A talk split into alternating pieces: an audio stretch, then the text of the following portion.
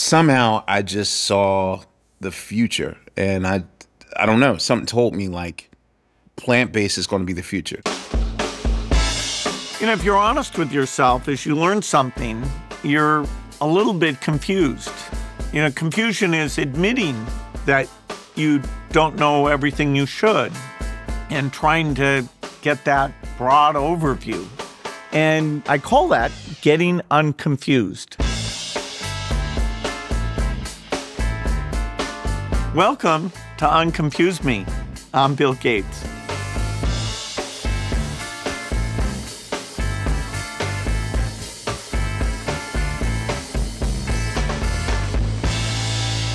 My guest today is Ahmir Questlove Thompson. Most of you probably know him as the drummer of The Roots. Uh, he's got six Grammys, one Oscar, done a lot of books, and also works on food systems, including a meatless cheesesteak. Today, we're going to talk about how he's bringing plant based foods to reluctant consumers and also his deep love for music and storytelling. Yes. So, welcome. Thank you for having me. I think both of us uh, like the word games. You're a Wordle guy? Yeah, every do you, day. do you have a Wordle group chat or do you just play by yourself? And me and four other people. Okay. Every morning, it's like, oh, you know, somebody got a three. Damn.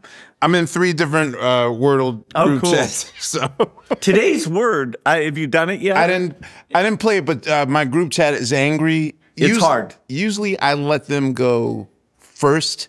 They do it first thing in the morning. I do it at the end of the day, usually like at 11 p.m. Oh, nice. Just in time. So based on their reactions, I can tell if something is a double letter. I can tell if if it's super angry and it's like their sixth, fifth or sixth attempt. Then I know like okay, well, it must be a K or a Z or an X. So I, I have an advantage. I'd it. say today is one of those days. It's good to know you're you're a Wordle addict. That's good. what got you into the plant based food area? So, you know, for me, food has always been the greatest social adhesive. Once I started doing Fallon, you know, I've become friends with uh, Anthony Bourdain, and, you know, he was sort of mentoring me in terms of like, you know, food being art and that sort of thing. So I threw these things called food salons. We decided to go rogue one night and like, hey, let's let's shock everybody and just have like a Shake Shack as you know as the meal for tonight. And it just so happens that my partner Alexis Rosenzweig had read this um, article about a guy named you know Patrick Brown who apparently have this new technology impossible where this hamburger cooks well and all this stuff. And you know my thoughts back then with like anything vegetarian or vegan or you know I was like 430 pounds. Like I was a junk food I'm from Philadelphia. We you know I I breathe cheesesteaks. So it just so happens that uh, Patrick happened to be in town. Amazing. and so it was like, hey, let's do a thing like we do a blind taste test and, you know, Shake Shack versus this uh, plant based thing. Like, it's supposed to be a hamburger that tastes like hamburger, but plant based. And I was like, yeah, that should be fun. Like, I just wanted a party trick. And I did three of the tests, and every time I chose Impossible Burger. Somehow I just saw the future. And I, I don't know, something told me like plant based is going to be the future. And I'm the guy that was like, always rolled my eyes at anyone who like, oh, you shouldn't eat, you know, animal flesh. That was back in like 2011, 2012. I mean, you know, 10 plus years later, I've been in a lot of first round investments for, you know, Impossible, Notco, uh, Eat Just, Right Rice, Magic Spoon cereal, Apeel. It- there's a lot of them, but I, I just feel as though that's the future. And I want to be the person that plants the seed. Yeah.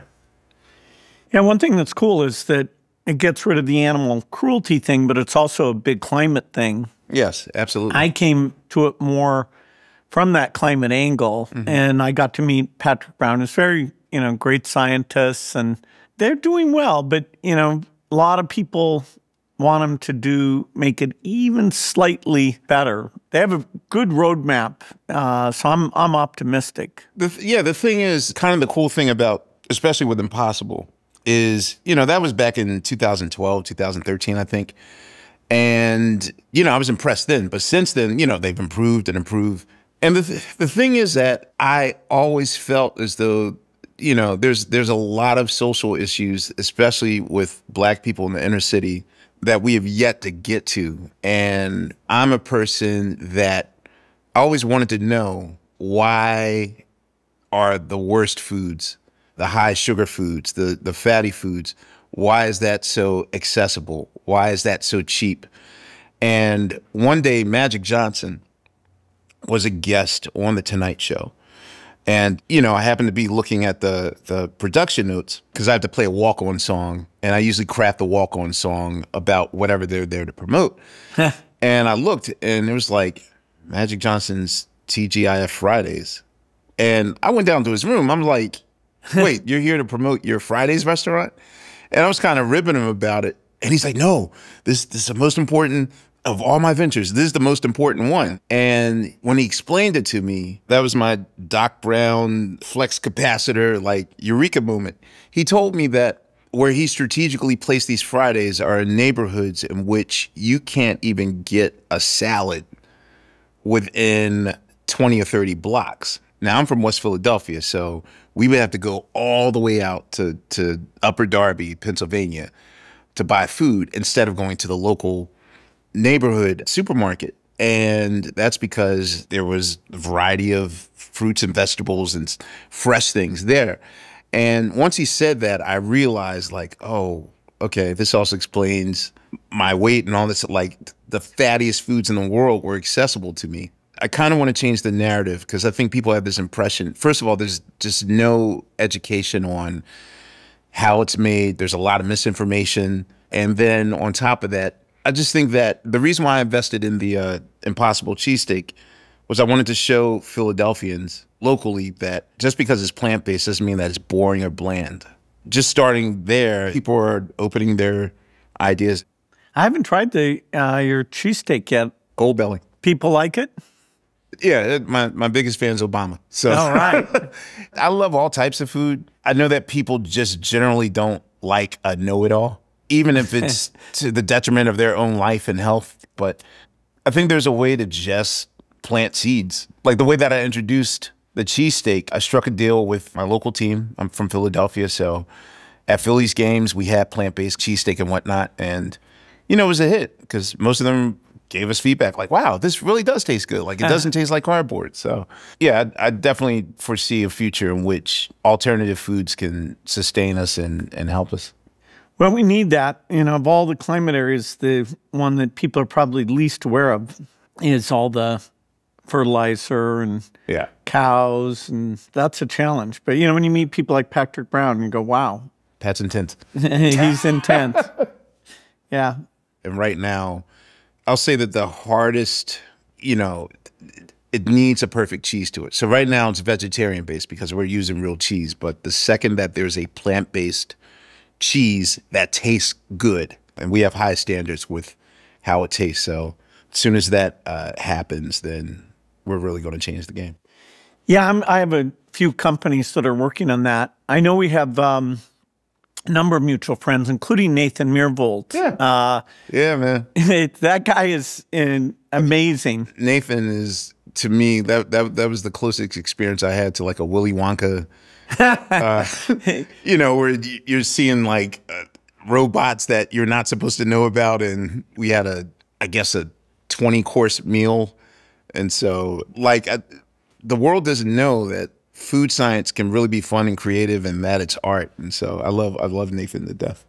Yeah, Nathan's the one who taught me that animal fats melt at different temperature than these plant fats. Mm-hmm. So one of the keys to getting the cheese that's going to meet your high standards is to somehow chemically make fats that are really the same as what you're used to. The tongue feel, you know, that ingredient makes a huge difference anyway. So that now there's some people who think they can do that, make it even less expensive. So it, it's incredible the number of companies. what, know.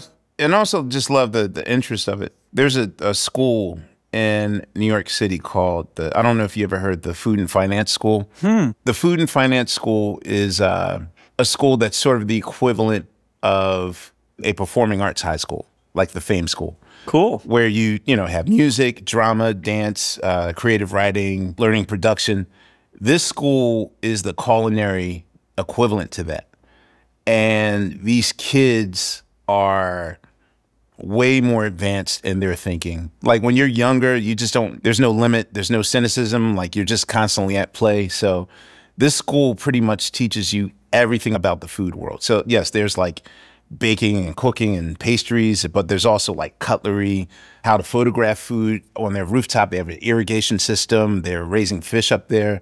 And so I started a program in which for the summer, it's like the food entrepreneurship program in which like 20 or 25 of the students for four weeks, they go out to Silicon Valley where like a lot of these future food companies are located. And you know a lot of these kids might not have had access to plant-based food technology or any of those things. So they're so advanced in knowing and creating what is needed for sustainability. And i have absolutely no doubts that in five to ten years we'll even be further down the road with it so Yeah, it's great to see science and art and culture kind of coming together. yeah So, what's your guilty pleasure snack food? Okay. My guilty pleasure snack food. So as a Philadelphian, there's a company called Tastykake.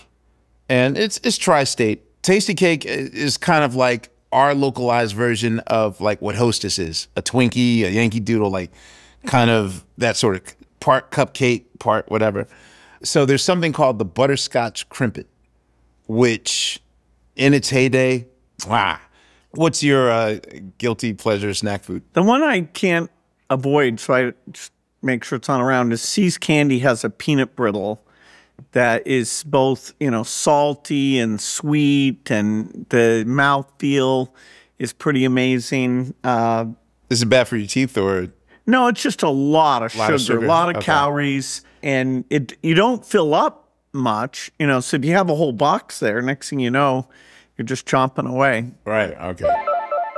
Another thing that's kind of almost and unusual is you you have a gigantic record collection. Yeah, I do. In terms of volume, I have about two hundred thousand records. Amazing. But I don't want people to think that like I just went out and individually like got two hundred thousand records. I'll say that in the last six years, what's happened is okay. So the the way that uh, the record industry was, say in the fifties, sixties, uh, in the seventies, there would be something called one stop shops, and one stop shops are the people that order in bulk every type of record. And then they'll service those records to restaurants that have jukeboxes, bars, diners that have jukeboxes, local mom and pop record stores. And so what's happening is that a lot of those one-stop shop owners are, you know, they're passing away. And oftentimes, you know, be a family, they had a one-stop shop and they're like, well, we have like 30,000 pieces and we don't know what to do with it. Yeah, I thought I'd gone past vinyl, but then my friend Bono gave me a turntable, and he was very thoughtful. He gave me about twelve records that he thought I'd like, and next thing I knew, uh, I was using it. I heard this. I heard this. Speaking of vinyl, we've got a turntable here, and uh, I asked you if you might bring a record. Uh, so, what do you got? Thad Jones and Mel Lewis. This is um you know some of the greatest uh, jazz orchestral work that there is. There's a really awesome cover of uh, "Get Out My Life, Woman," which was uh, a common song back then. So I guess I want to play the cover of "Get Out My Life, Woman." Fantastic. Yeah, and um, it's a double album. So uh, jazz jazz great Joe Williams is uh, singing on this version. So this is this album, and this is for my personal collection. I lived in uh, in England for a time, and this is one of the first records I purchased.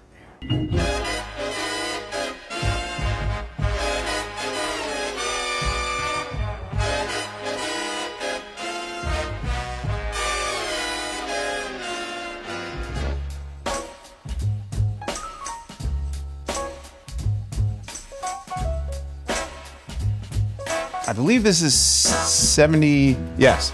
Get out my life, woman.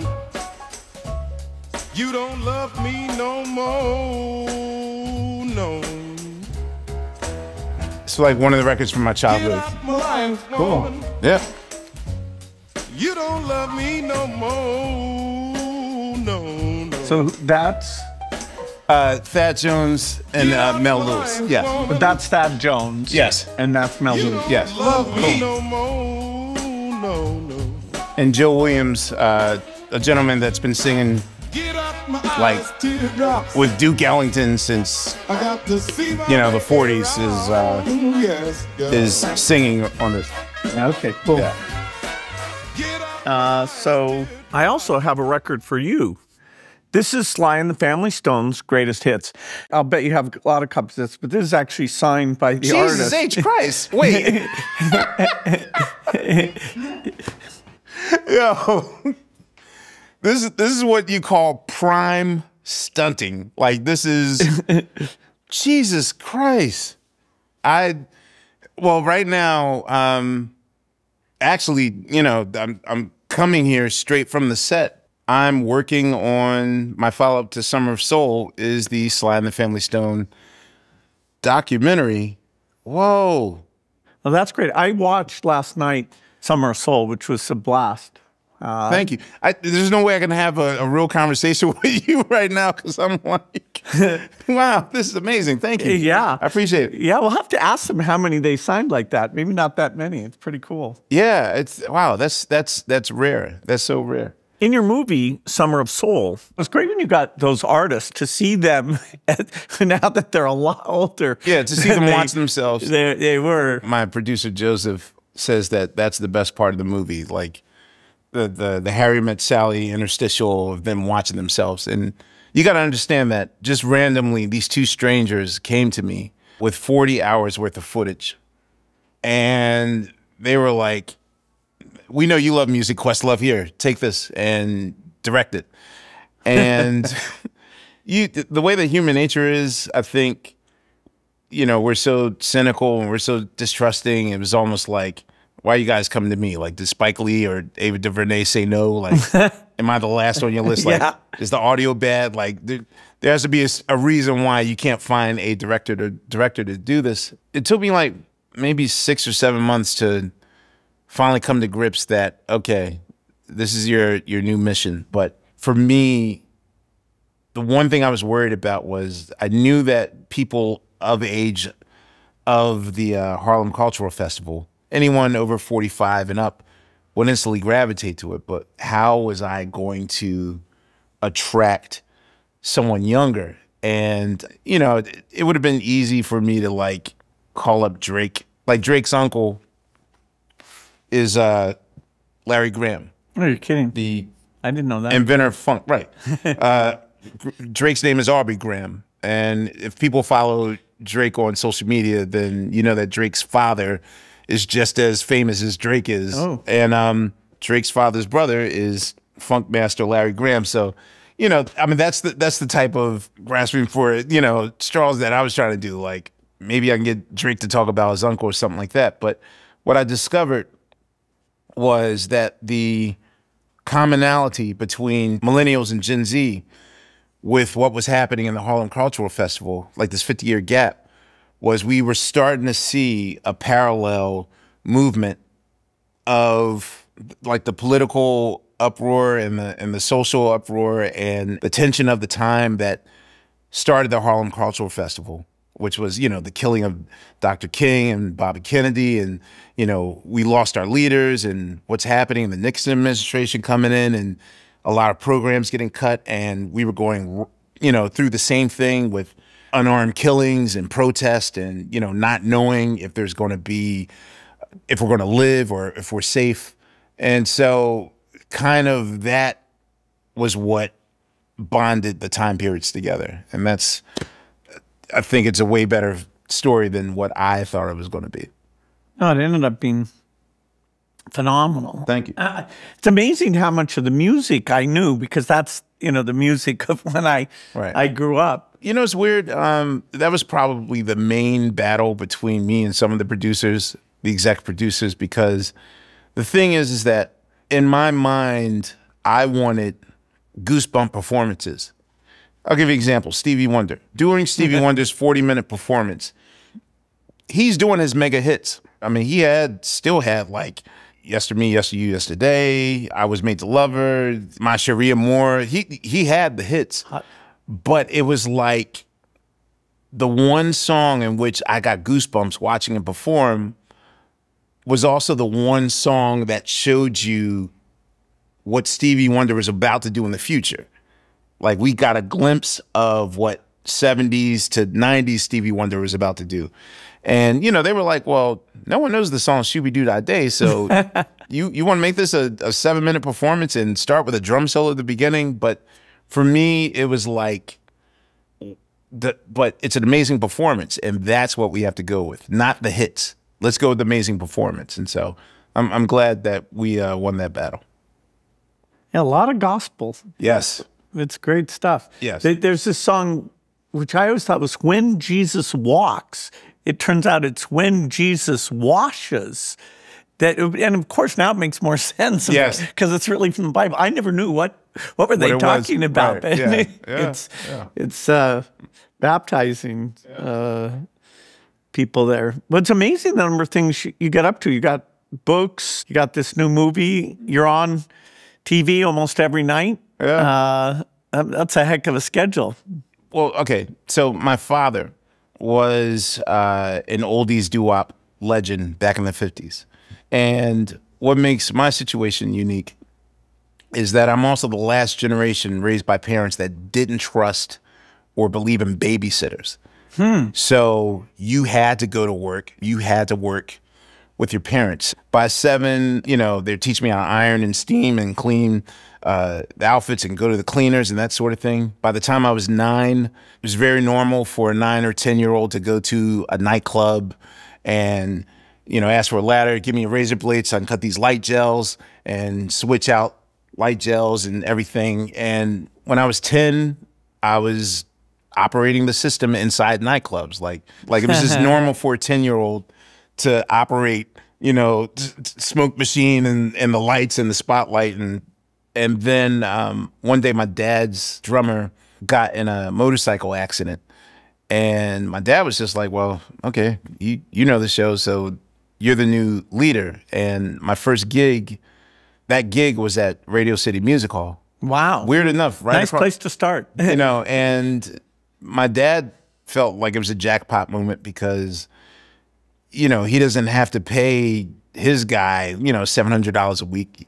For me, it's like like I was the richest uh, eleven year old in existence. So you know, give him here like two hundred bucks, he'll buy a bike, he'll be happy, and I became his band leader. That was the modus operandi, and whatever job was available, you did. And I think that that's what I inherited from my family. By the time I got to Fallon, I was teaching at NYU. I was starting the the my, the Questlove's food thing.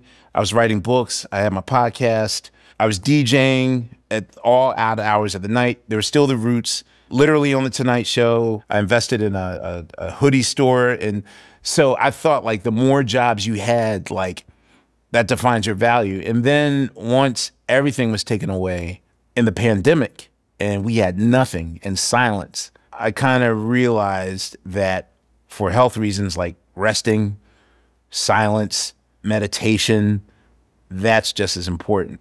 I'm trying to get to a place where I'm enjoying boring stuff like naps and nothing you know the guy that used to always work so but you know i'm, I'm still i'm still writing books and, and Seven jobs, yeah. yeah yeah No, it's nice. The pandemic did get us uh, to step back a little bit.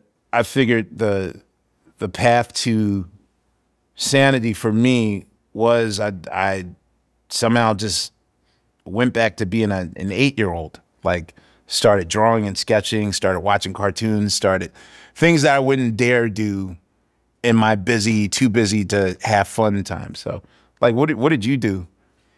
Well, it was a very unusual time for me because the Gates Foundation has a lot of experts on vaccines and infectious disease. In fact, most infectious disease is in Africa and poor countries, and you know, rich countries are very lucky. There isn't that much. I mean, there's some TB, there's some HIV, but not a lot. And one of our concerns was that in the rich world, you have all this oxygen, and you know, even though those systems are overloaded, in poor countries you have way, way less. And so, you know, we were trying to say, okay, how quick can we get a vaccine? How quick can we get an antibody? Now, the fact that we were involved in writing checks, we wrote two billion of of, of checks. Mm-hmm. It kind of, in a way, you suspend your emotional reaction because you're at least okay. I'm a fireman. Uh, let's go in right. here and do all of that. And it was only like a year in when we finally got the vaccine to step back and say, wow, that was crazy. I mean, so you immediately felt the the pressure and the weight of the world on your shoulders. Like I have to use my resources to save the world, and we can help with this. Yeah, because it's our area. You know, in, in 2015, I actually gave a speech where I said, "Hey, this is everybody ought to be concerned be, about right, this," right. and you know, sadly, we didn't get Ma- ready mathletes for versus athletes. Mathletes uh, versus athletes. You know, and then there was all this insanity about misinformation that, you know, maybe I was benefiting from it, or maybe Fauci was making money off of vaccines, things that were so the opposite mm-hmm. that even today, I kind of think, hey, is that a joke? But then when you run into people who are actually believe these things, so that you know that was a crazy time. And even now, as we realize, okay, the kids who didn't get their schooling or some level of depression that is still higher. Resonated, yeah. Uh, for me personally, and maybe a little bit like you, it was such so jarring that it did get me to think about my life and what I value, you know, friendships and things. So I can't say that it was an, you know, all negative. It was scary.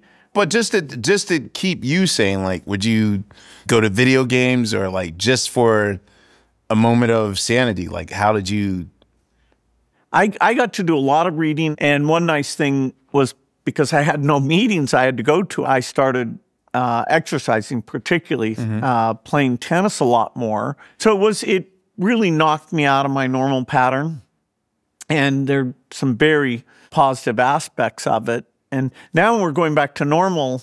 I'm sure you're like this. It's like, okay, everybody wants you to resume all the things you were doing before. And you have to kind of force yourself to say, oh, wait a minute, there's some of these things that they weren't bad, but now, you know, I'm living a somewhat different set of priorities. You know, I have to add it all up. You can't do all the stuff that you learned to like during the pandemic and then all that stuff you did beforehand. Yeah, uh, I, I too thought like, okay, well, let me go back. But then, no, I I still like I I actually morphed into the person I used to laugh at. So, you know, I I don't think I was big on like meditation or gratitude or yoga or stretching or morning walks or my health or any of those things. And that was the paradigm shift that I needed. It's almost like I needed the pandemic to sort of morph into who I am now. So, wow, thanks for sharing that with me. So, what name does your family call you? I've always been Ahmir. There was a period where they would call me uh, by my middle name, Khalib, like playfully. Ah. But um, no, I've I've always been uh, Ahmir, especially you know when I forget to take the garbage out or do the dishes, whatever. So it's more like Ahmir with twelve exclamation points at the end. So, what name does your family call you? Well, my dad was also Bill, and he was quite tall, so people call him Bill or Big Bill. So I'm the third.